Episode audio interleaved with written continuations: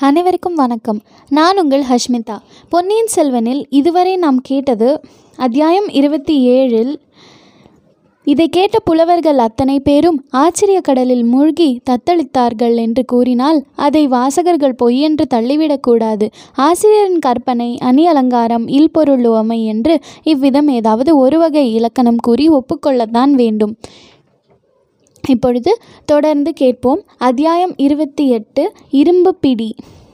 திடீரென்று பொங்கிய புதுவெள்ளம் போன்ற ஆச்சரியத்தின் வேகம் சிறிது குறைந்ததும் புலவர் தலைவரான நல்லன் சாத்தனார் பிரபு அப்படியானால் இந்த பாடலை இயற்றிய கவி என்று தயங்கினார். உங்கள் முன்னால் கால்களின் சுவாதீனத்தை இழந்து நோய்ப்படுக்கையில் படுத்திருக்கும் புவிச்சக்கரவர்த்தி தான் என்றார் சுந்தர சோழர். புலவர்களிடையே பலவித வியப்பொலிகளும் ஆகாகாரமும் எழுந்தன. சிலர் தங்களுடைய மனோநிலையை எவ்விதம் வெளியிடுவது என்று தெரியாமல் தலையையும் உடம்பையும் அசைத்து கொண்டிருந்தார்கள். இன்னும் சிலர் தங்களுடைய மனோநிலை இன்னதென்று தங்களுக்கே தெரியாமல் கல்லாய் சமைந்திருந்தார்கள்.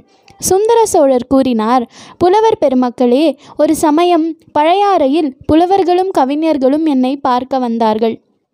அந்த கூட்டத்தில் உங்களில் சிலரும் இருந்திருக்கலாம். ஒவ்வொருவரும் சோழ குலத்தின் வள்ளல் தன்மையை குறித்து ஒவ்வொரு பாடல் சொன்னார்கள். என்னை பற்றியும் பாடினார்கள். நான் இவருக்கு அதை கொடுத்தேன். அவருக்கு இதை அளித்தேன் என்றெல்லாம் பாடினார்கள். அச்சமயம் இளைய பிராட்டி குந்தவையும் என் அருகில் இருந்தாள்.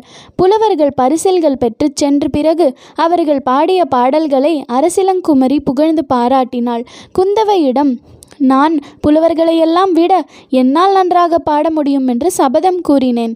பிறகுதான் வேடிக்கையாக இந்த பாடலை பாடினேன். எனக்கு பரிசு கொடு என்று கேட்டேன். குழந்தை என் முதுகின் மேல் ஏறி உட்கார்ந்து கொண்டு இந்தாருங்கள் பரிசு என்று கன்னத்துக்கு இரண்டு அறை கொடுத்தாள். அது நேற்று நடந்தது போல் எனக்கு ஞாபகம் இருக்கிறது. ஆனால் ஆண்டு எட்டுக்கு மேல் ஆகிறது என்றார். விந்தை விந்தை என்றும் அற்புதம் அற்புதம் என்றும் புலவர்கள் கூறி மகிழ்ந்தார்கள். குந்தவை என்ற பெயரை கேட்டதுமே வந்தியத்தேவனுக்கு மெய் சிலிர்த்தது. சோழ குலத்தில் பிறந்த இந்த இணையில்லா பெண்ணரசியின் எழிலையும் புலமையையும் அறிவுத்திறனையும் பற்றி அவன் எவ்வளவோ கேள்விப்பட்டதுண்டு. அத்தகைய அதிசய அரசகுமாரியை பெற்றெடுத்த பாக்கியசாலியான தந்தை இவர். தாய் அதோ பக்கத்தில் அமர்ந்திருக்கும் மூதாட்டி. சுந்தர சோழர் தம் செல்வ புதல்வியை குறித்து பேசும்போது எவ்வளவு பெருமிதத்துடன் பேசுகிறார். அவர் குரல் எப்படி தழுதழுத்து உருக்கம் பெறுகிறது? வந்தியத்தேவனுடைய வழக்கரம் அவனுடைய இடையை சுற்றி கட்டியிருந்த பட்டுத் துணிச்சுருளை தடவி பார்த்தது. ஏனெனில் குந்தவை பிராட்டிக்கு அவன் கொண்டு வந்திருந்த ஓலை அச்சுருளுக்குள் இருந்தது. தடவி பார்த்த கை திகைப்படைந்து செயலிழந்து நின்றது. அவனுடைய உள்ளம் திக்பிரமை கொண்டது. ஐயோ இது என்ன? ஓலையை காணோமே. எங்கே போயிற்று? எங்கேயாவது விழுந்து விட்டதோ? சக்கரவர்த்தியின் ஓலையை எடுத்தபோது அதுவும் தவறி விழுந்திருக்குமோ? எங்கே விழுந்திருக்கும்? ஒருவேளை ஆஸ்தான மண்டபத்தில் விழுந்திருக்குமோ? அப்படியானால் சின்ன பழுவேட்டரையரின் கையில் சிக்கிவிடுமோ? சிக்கிவிட்டால் அதிலிருந்து ஏதேனும் அபாயம் முளைக்குமோ? அடடா என்ன பிசகு? எத்தனை பெரிய தவறுதல். இதிலிருந்து எப்படி சமாளிப்பது? குந்தவை தேவிக்கு கொணர்ந்த ஓலை தவறிவிட்டது என்று அறிந்த பிறகு வந்தியத்தேவனுக்கு அங்கு இருப்பு கொள்ளவில்லை. மேலே நடந்த பேச்சுவார்த்தைகளும் அவன் காதில் சரியாக விழவில்லை. விழுந்ததும் மனத்தில் நன்கு பதியவில்லை. சுந்தர சோழர் வியப்பு கடலில் மூழ்கியிருந்த புலவர் கூட்டத்தை பார்த்து மேலும் கூறினார். நான் விளையாட்டாக செய்த பாடலை குந்தவை யாரிடமாவது சொல்லியிருக்க வேண்டும். ஒருவேளை பழையாறை திருமேற்றலி ஆலயத்தின் ஈசான்ய பட்டாச்சாரியரிடம் சொல்லியிருக்கலாம்.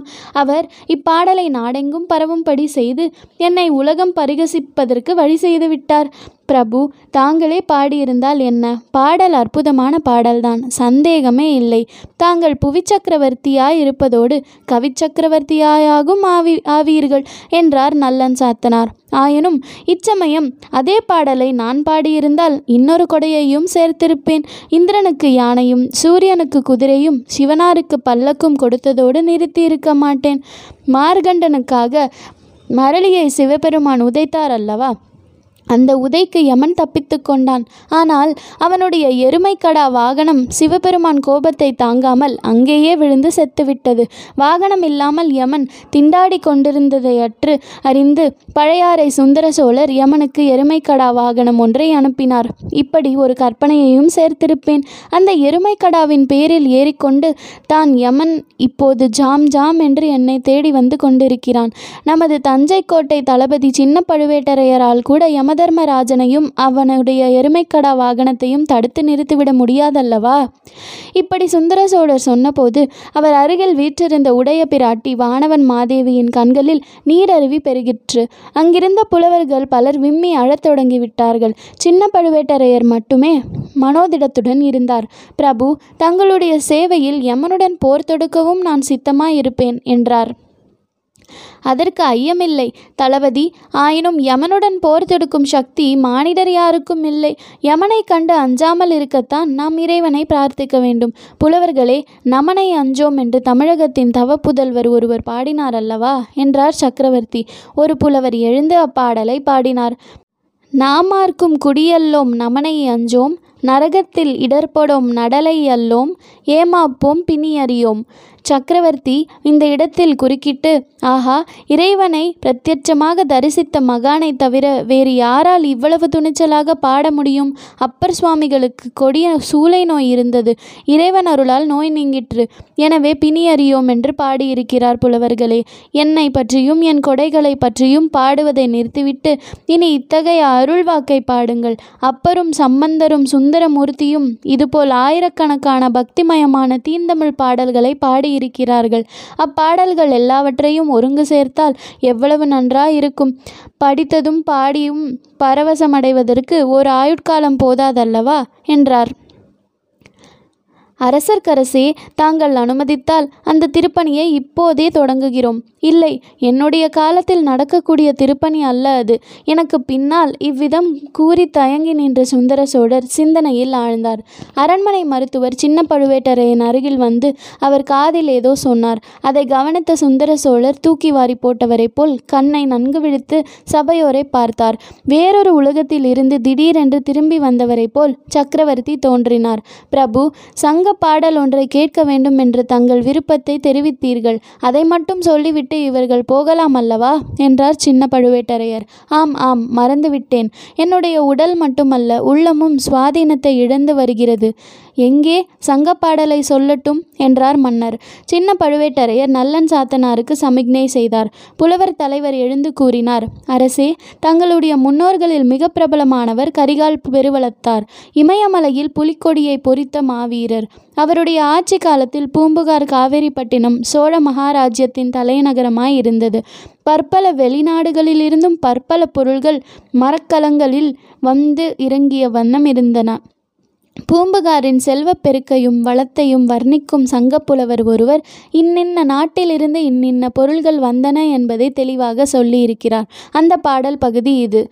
வடமலை பிறந்த மணியும் பொன்னும் குடமலை பிறந்த வாரமும் மகிழும் தென்கடல் முத்தும் குணக்கடல் துகிரும் கங்கை வாரி காவிரி பயனும் ஈழத்து உணவும் காழகத் தாக்கமும் பாடலில் இந்த இடம் வந்தபோது சுந்தர சோழர் கையினால் சமிக்ஞை செய்யவே புலவர் நிறுத்தினார்.